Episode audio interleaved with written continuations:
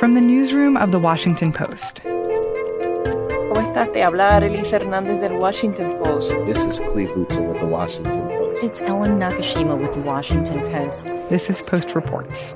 I'm Martine Powers. It's Tuesday, August 13th. Today, the places where climate change is already the reality. How alcoholism shaped President Trump's relationship with his brother, and clashes in Hong Kong. Climate change is not fair. The biggest changes from what used to be hit some people way before they hit others. And uh, that's what we're starting to see manifest itself.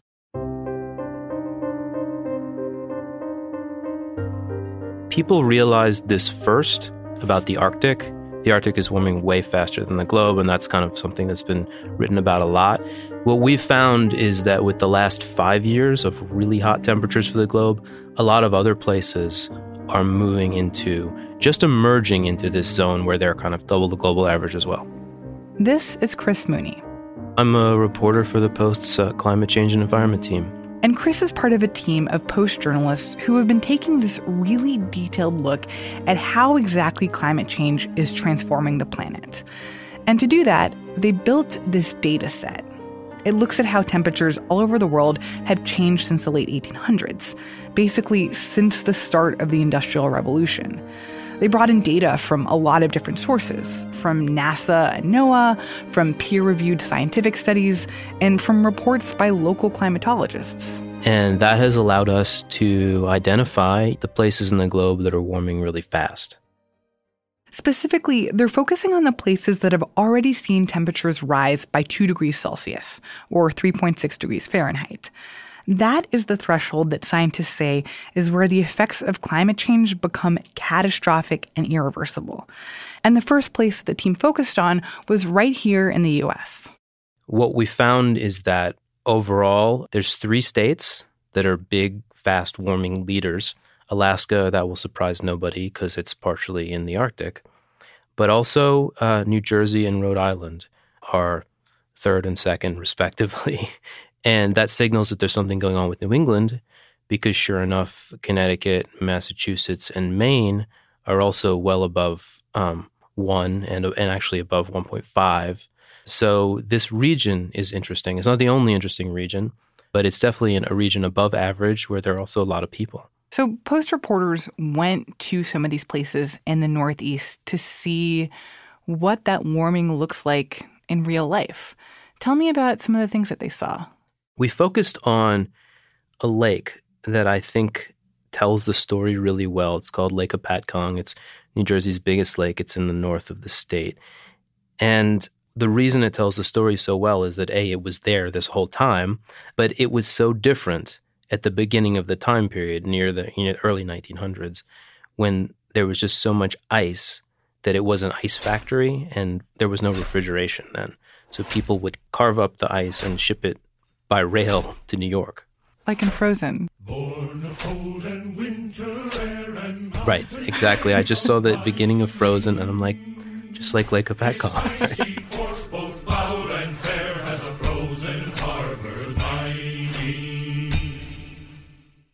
I can tell you they don't do that anymore.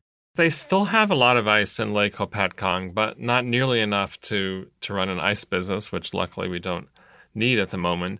We sent a reporter. It wasn't me, but he did a good job. Steve Mufson went uh, all over his home state of New Jersey. Lake Hopatcong is a little bit of a resort in some ways, and some people go there to do fishing, fishing all year round, including ice fishing.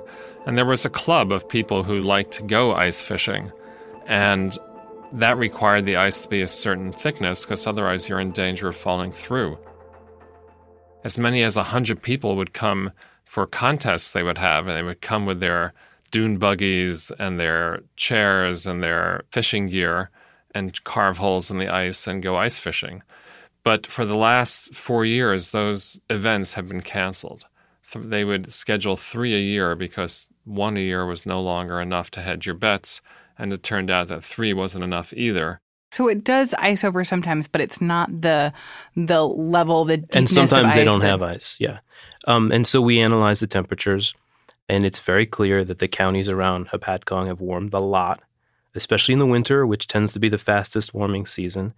And that as that has happened, the average temperature is moving towards 32 Fahrenheit, so the freezing point.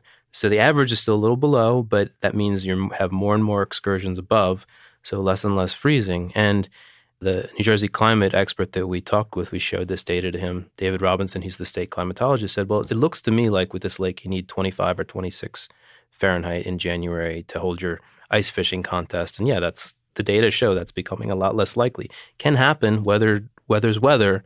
But in general, if you liked ice fishing uh, and you went to this lake and wanted to do it, you would have noticed it becoming harder and harder to do, and you would have noticed more and more events getting canceled.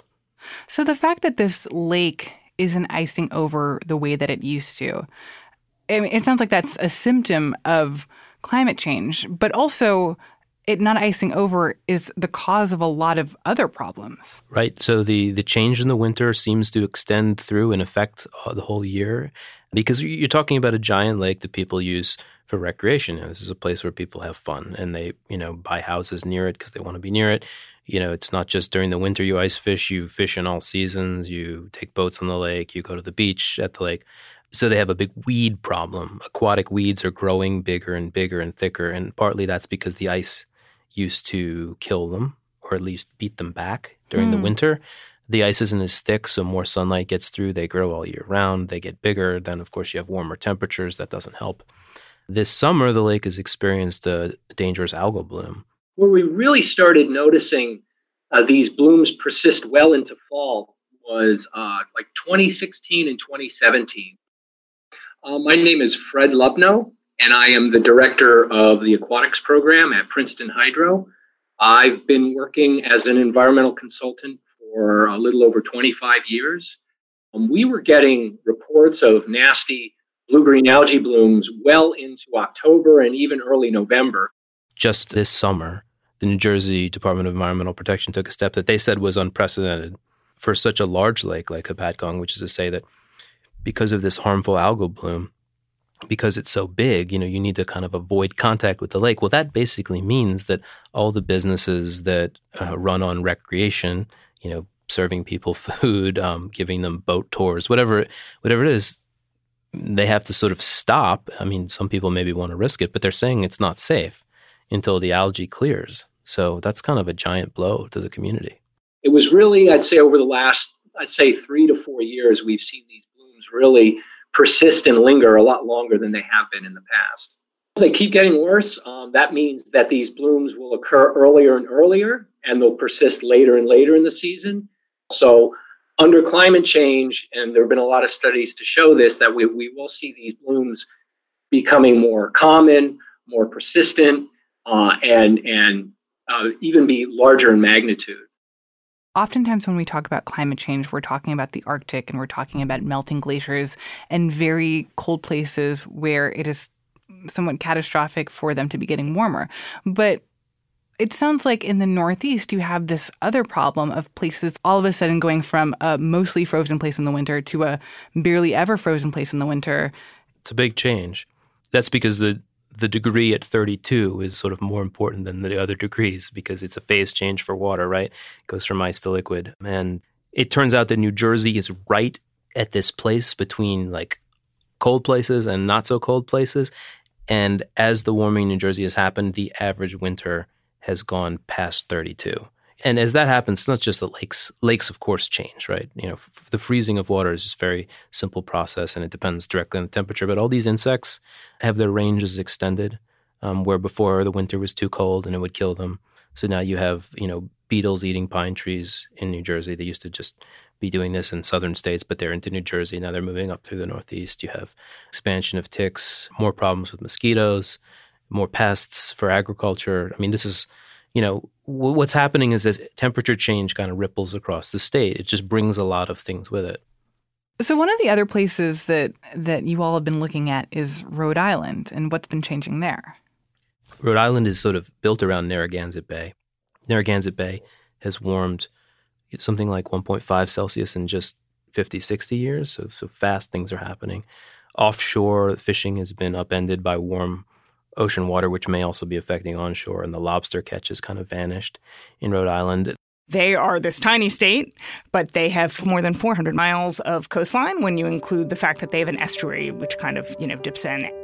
As a result, they are seeing these impacts and absolutely have to take precautions.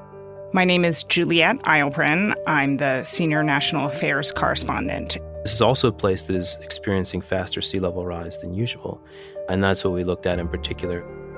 Hurricane Sandy, I came down the day after it happened, and uh, uh, it was perfect. Not even uh, not even salt water got got to the lawn. The lawn was still as green as it could be.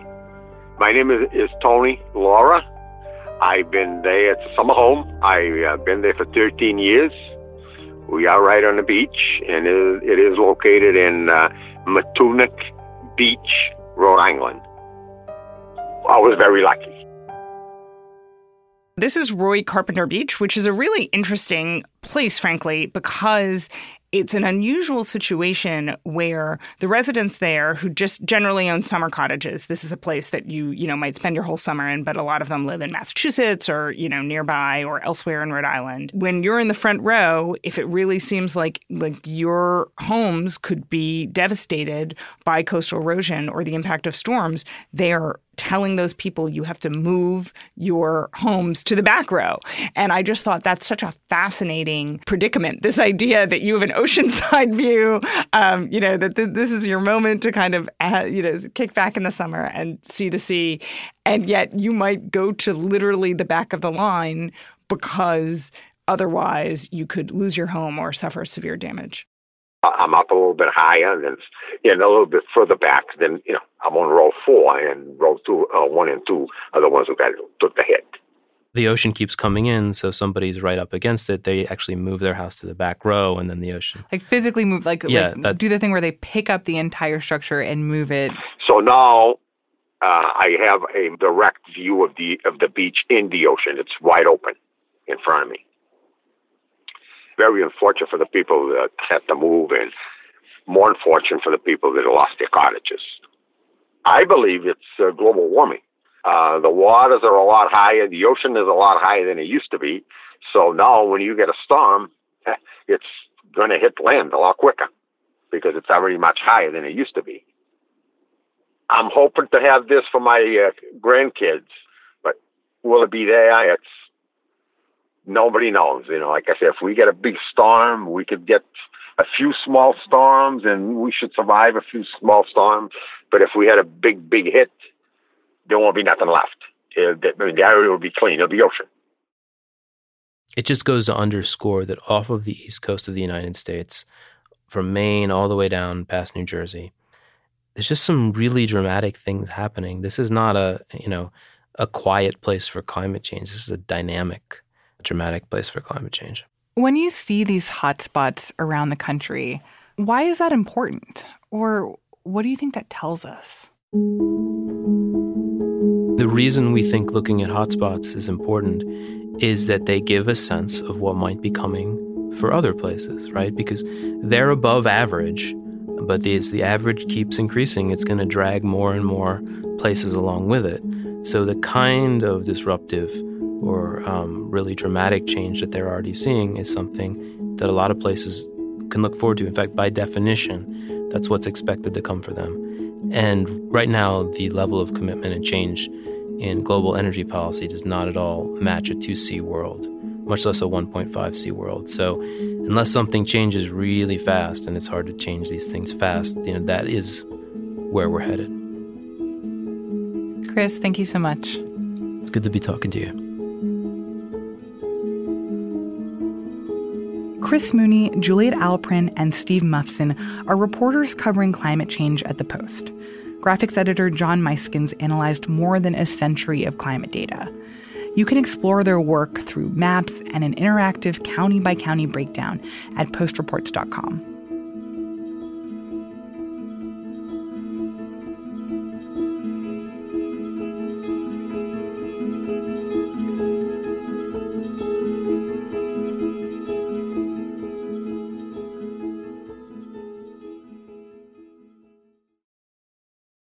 Well, I spent a lot of time writing about President Trump over the years as a candidate and now as president. And one of the things I've always been interested in is what happened with his older brother, Fred Jr., who died of alcoholism in 1981. I had a brother, Fred. Great guy. Best looking guy. Best personality. Much better than mine. But he had a problem. He had a problem with alcohol. My name is Michael Kranish, and I'm an investigative political reporter at the Washington Post. But he really helped me. I had somebody that guided me, and he had a very, very, very tough life because of alcohol. Believe me, very, very tough, tough life. He was a strong guy, but it was a tough, tough thing that he was going through. President Trump made a recent off the cuff statement when he was talking about the opioid crisis about how his experience with his brother's death from alcoholism informed his views on this, that has given some empathy to him for victims of the opioid crisis. So it really seemed like an opening to me to talk to him in more depth about what had happened and a little more of the story. Donald Trump, for years, has said that he learned from his brother not to drink alcohol because of what happened to him. But I'd never heard him say what he had done to help his brother or what the family had done to help his brother. So that was one of the things I was interested in. And I wanted to call up a lot of people who knew Fred Trump Jr. throughout his life because I felt we knew basically how he died, but we knew very little about how he lived. Tell me a little bit about what happened during those years before he died. Well, Fred Trump Jr. grew up in the 1950s in Queens. He was the firstborn son in the Fred Trump Sr. family. Uh, Donald Trump was his younger brother.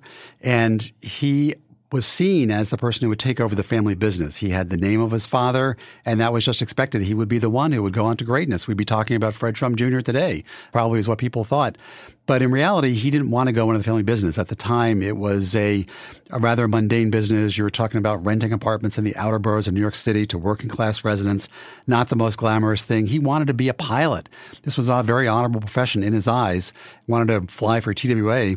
But the family didn't see that. Fred Trump Sr. told him that being a pilot was being like a quote, chauffeur in the sky, quote unquote. And Donald Trump told his uh, older brother, you know, why would you want to do that? You're wasting your time.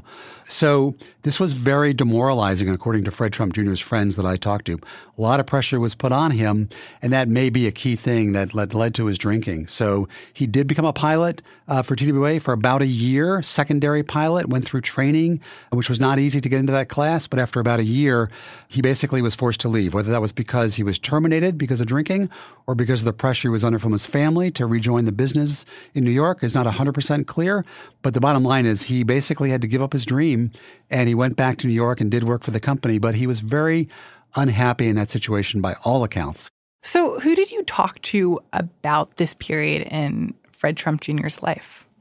Well, I wanted to talk to as many people who knew Fred Trump Jr. as possible. I went through college yearbooks and I contacted a lot of fraternity brothers who went to school with him at Lehigh University in Pennsylvania. I was able to track down TWA pilots who trained with him in Kansas City at their school there and reached people who remembered him vividly, including someone who sat next to him at that class. And then I talked to President Trump. You talked to the president about this. I did. I called the White House and I said, you know, I've talked to a lot of people who've never talked before. I think I've got the fullest picture of Fred Trump Jr. They told me a lot of new things. And I just have a feeling that it's the kind of story President Trump will want to weigh in on now that I've got a lot of new information uh, about his brother. And initially they thought, well, he probably is not going to be able to talk to you. I heard nothing for a week. And then at five o'clock at night, uh, one day about a week ago, I got a phone call saying uh, the president will call you in five minutes. Good. I have the president for you. Thank you. Hi, Michael. How are you? Good, Mr. President. How are you? I'm very good. Thank you. I heard you were doing something on my brother, so I wanted to talk because he was a great guy. And so, when you talked to President Trump about this, what did he say about what the experience was like for him watching his his brother kind of sink into this illness?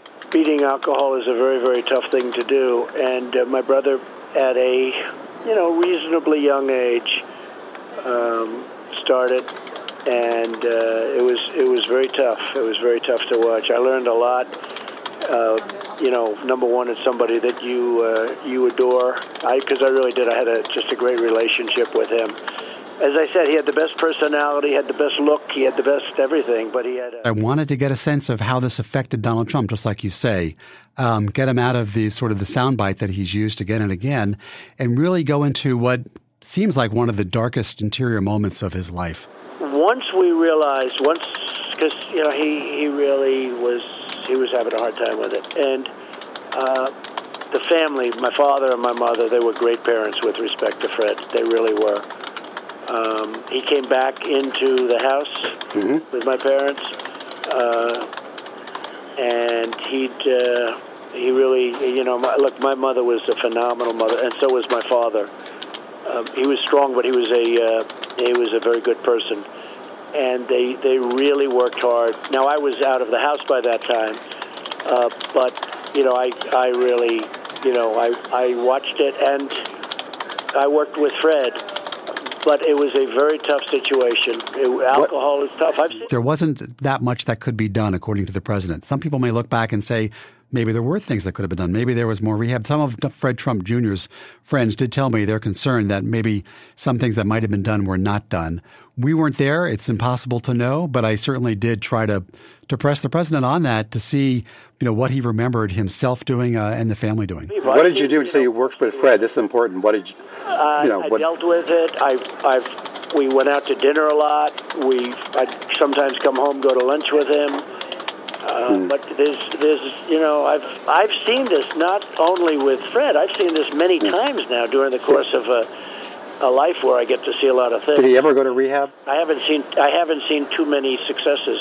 I must Did, be did he ever go to rehab? He did a He number did? of times. Yeah, he oh, did. where did he go? Can you tell me? I, that I don't know. It's a long time ago. That I don't know. But he went to rehab. Is there? Did you ever visit him there? and there was ti well i don't think it was uh i don't think it was a, a necessarily a stayover rehab um because he he lived in the house Mm-hmm. uh i don't remember it as being a stayover but you know i i spent a lot of time with fred and and you know look he really was a very big factor in my life And what were some of the surprising things that you heard from him about what this time in his life was like and, and his relationship with his brother? Well, the, the, I guess the surprising thing for a lot of people is that previously he said, well, perhaps we shouldn't have pressured him to go in the family business. In this interview, he made the most declarative statement I've ever heard him make. You wrote in your autobiography that you told him, "Come on, Freddie, what are you doing? You're wasting your time." And someone else said that you had compared him to a bus driver, um, and that your father had compared him to a chauffeur in the sky. So when you put yourself back, you know, all those decades ago, when those kind of conversations were going on, you know, do you think that hurt him? No, but I never said that. But I did say, you know, we have a business. It could be a, you know, it, it could be a growing business, a good business, and I really liked him being in it because he's, you know, I, I feel, I feel that uh, it would have been, it would have been great, and I do, I do regret having put pressure on him because it was just something he wasn't going to ever like, and probably it was not his thing. So he was very um, clear in saying that he made, he regretted what he did and he made mistakes. Which honestly is especially surprising hearing coming from the president because he's not a person who seems very open to admitting mistakes and regrets in public. Right. When the president faces a problem, you know, people typically know that he'll go on the attack. It's very unusual for him to express a regret, to admit he's made mistakes. Um, it just doesn't happen very often, either in his business career, where he certainly had plenty of failures, six corporate bankruptcies, for example. Um, he's always usually blaming someone else. Here, who else is there to blame? There's really not outside forces here, you know, to blame. This was something that either you look at your brother and you say it's entirely his doing, or you have to, or you look back as now he does. He says he's learned over the years and understands things better. That there was a lot of pressure. Whether that pressure led him directly to be an alcoholic is impossible to say. Donald Trump himself says he believes that alcoholism is a quote genetic thing, and he says that basically he has a fear that if he drinks a single glass of alcohol that he'll become alcoholic like his brother. He said. I can't tell you whether or not, you know, I, I feel that if I would have drank, if, if I would have been a drinker, let's say I would have started drinking, it's very possible I wouldn't be talking to you right now. Mm-hmm. you understand that, right? It's very possible I would not be talking to you right now. It's something that he's he's always said. He has always said that he didn't drink. Some people may question that, but you know that is that is the story that he's told for decades. How do you this conversation with President Trump, hearing him reflect on these experiences and also talking to other people who were around these two brothers at that time, how did that change or complicate the way that you see and understand the president? Well, a lot of people see the president. They they see him at the rallies where he's playing to the crowd and shouting and making statements that a lot of people might consider outrageous or saying things that are determined to be untrue. I've done a number of interviews, maybe six or seven, over the last three years with the president. Several before while he was running for office, and we were working on the Washington Post biography Trump revealed, and some afterwards. This is sort of typical. If you listen to the um, interview, he's soft spoken. He does sound on this topic uniquely more reflective people have remarked upon that, having read the story. I guess one question is okay, now he expresses empathy towards what happened to his brother.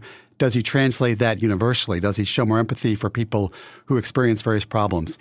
What Trump told me was that he will use this to understand better how to deal with the opioid crisis. Michael Kranish is a national political investigative reporter for The Post.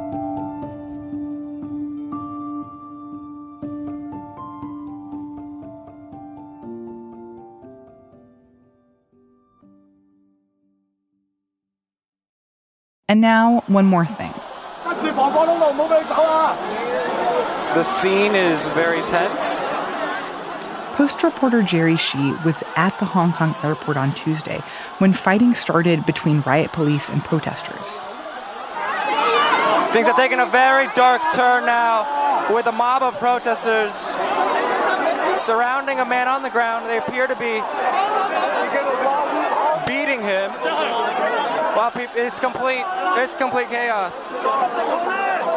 This is a man who protesters believe to be an undercover Chinese police officer. Hong Kong police have been using increasingly aggressive tactics, including the use of pepper spray and batons against protesters. This is without a doubt the largest protests and the biggest, you know, political crisis that Hong Kong, the territory, has experienced since 1997, when the territory was handed back from the British to the Chinese. Tim McLaughlin is a reporter based in Hong Kong. The protests there began 10 weeks ago after a bill was introduced to the legislature that would allow the semi autonomous government of Hong Kong to extradite people to other countries, including mainland China. But Tim says that though Hong Kong Chief Executive Carrie Lam pulled back the bill for now, the protesters have other demands too. The government has suspended that bill but not withdrawn it, and withdrawing it is one of the demands. The other ones include a uh, an investigation into the police and the government's handling of the bill, the police's response to the demonstrations. Protesters are also looking for uh, universal suffrage to be implemented, a more democratic system to take hold here in Hong Kong, and they're also looking for the protesters who have been arrested that now number in the hundreds uh, for them to be all released unconditionally and their charges against them dropped. Today, Carrie Lam met with uh, the media briefly and offered up no real suggestions, and no real path forward here on how to keep things stable or how to de escalate uh, what's going on. Protests here have been described largely as leaderless, that there isn't one or two people who have been organizing all of this. A lot of it is being done online through encrypted apps, through very popular forums. And so it's it's difficult to know kind of where the next move will be. A lot of things come at kind of short notice. The calls go out, people show up very quickly for a lot of things.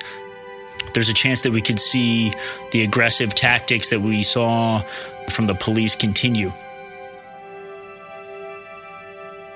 Tim McLaughlin is a reporter based in Hong Kong. Gerry Shih is the Post correspondent in Beijing.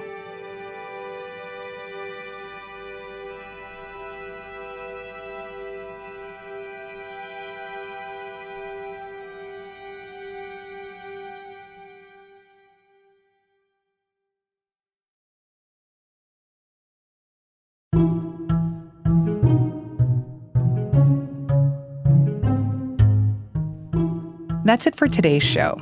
Thanks for listening. You can learn more about the stories in this episode by heading to postreports.com and join in on the conversation online by using the hashtag postreports.